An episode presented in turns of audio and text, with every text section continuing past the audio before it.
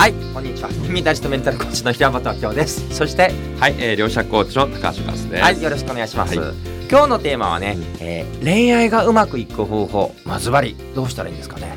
もうこれはね、もうこもうズバリ言っちゃうと、うん。まあやっぱコミュニケーションの質だと思うんですよ。あー確かにね。うん。うん。そのどれだけ質のあるコミュニケーションですよね、うん。うん。あまりコミュニケーションがないとですね、うん。やっぱお互いのことが何を考えてるかわからないし、うん何を大事にしてかわからなくなっちゃうので、だんだんこう疎遠になってしまいますよね、なのでまあ相手が何を今どういう状態で何困っててとか何を望んでるかっていうのを、まあ定期的にね、うん。まあそういうコミュニケーションする時間を作っていく、うん。まあこれが大事なんじゃないかなと思いますね。私の方からすると一言で言うといかに相手の立場に立って考えられるかなんですよね。例えば会いたい会いたい会いたいなんで会ってくんないの？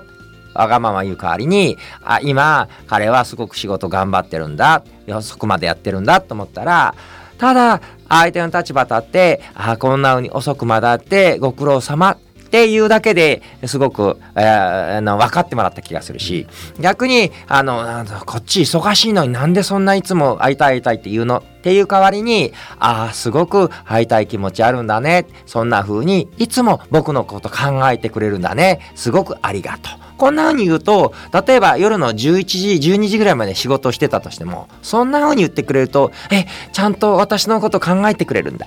お互いが相手の立場に立って考える。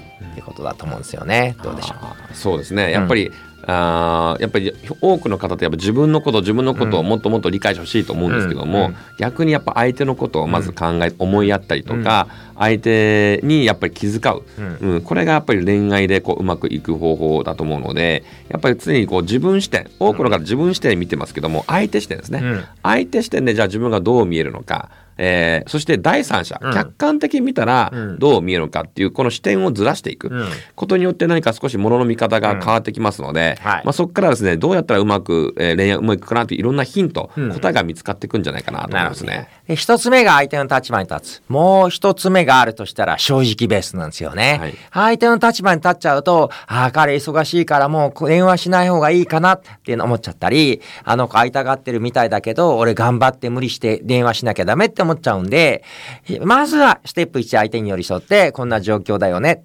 そして、そんな忙しいところごめんね。でも私は会いたいんだって言ってあげてほしいし、えー君もね、すごく会いたくて、えーすごいえー思ってくれてありがとう。そして今実はこんな風に、えー明日までね、緊急なの抱えてて大変なんだ。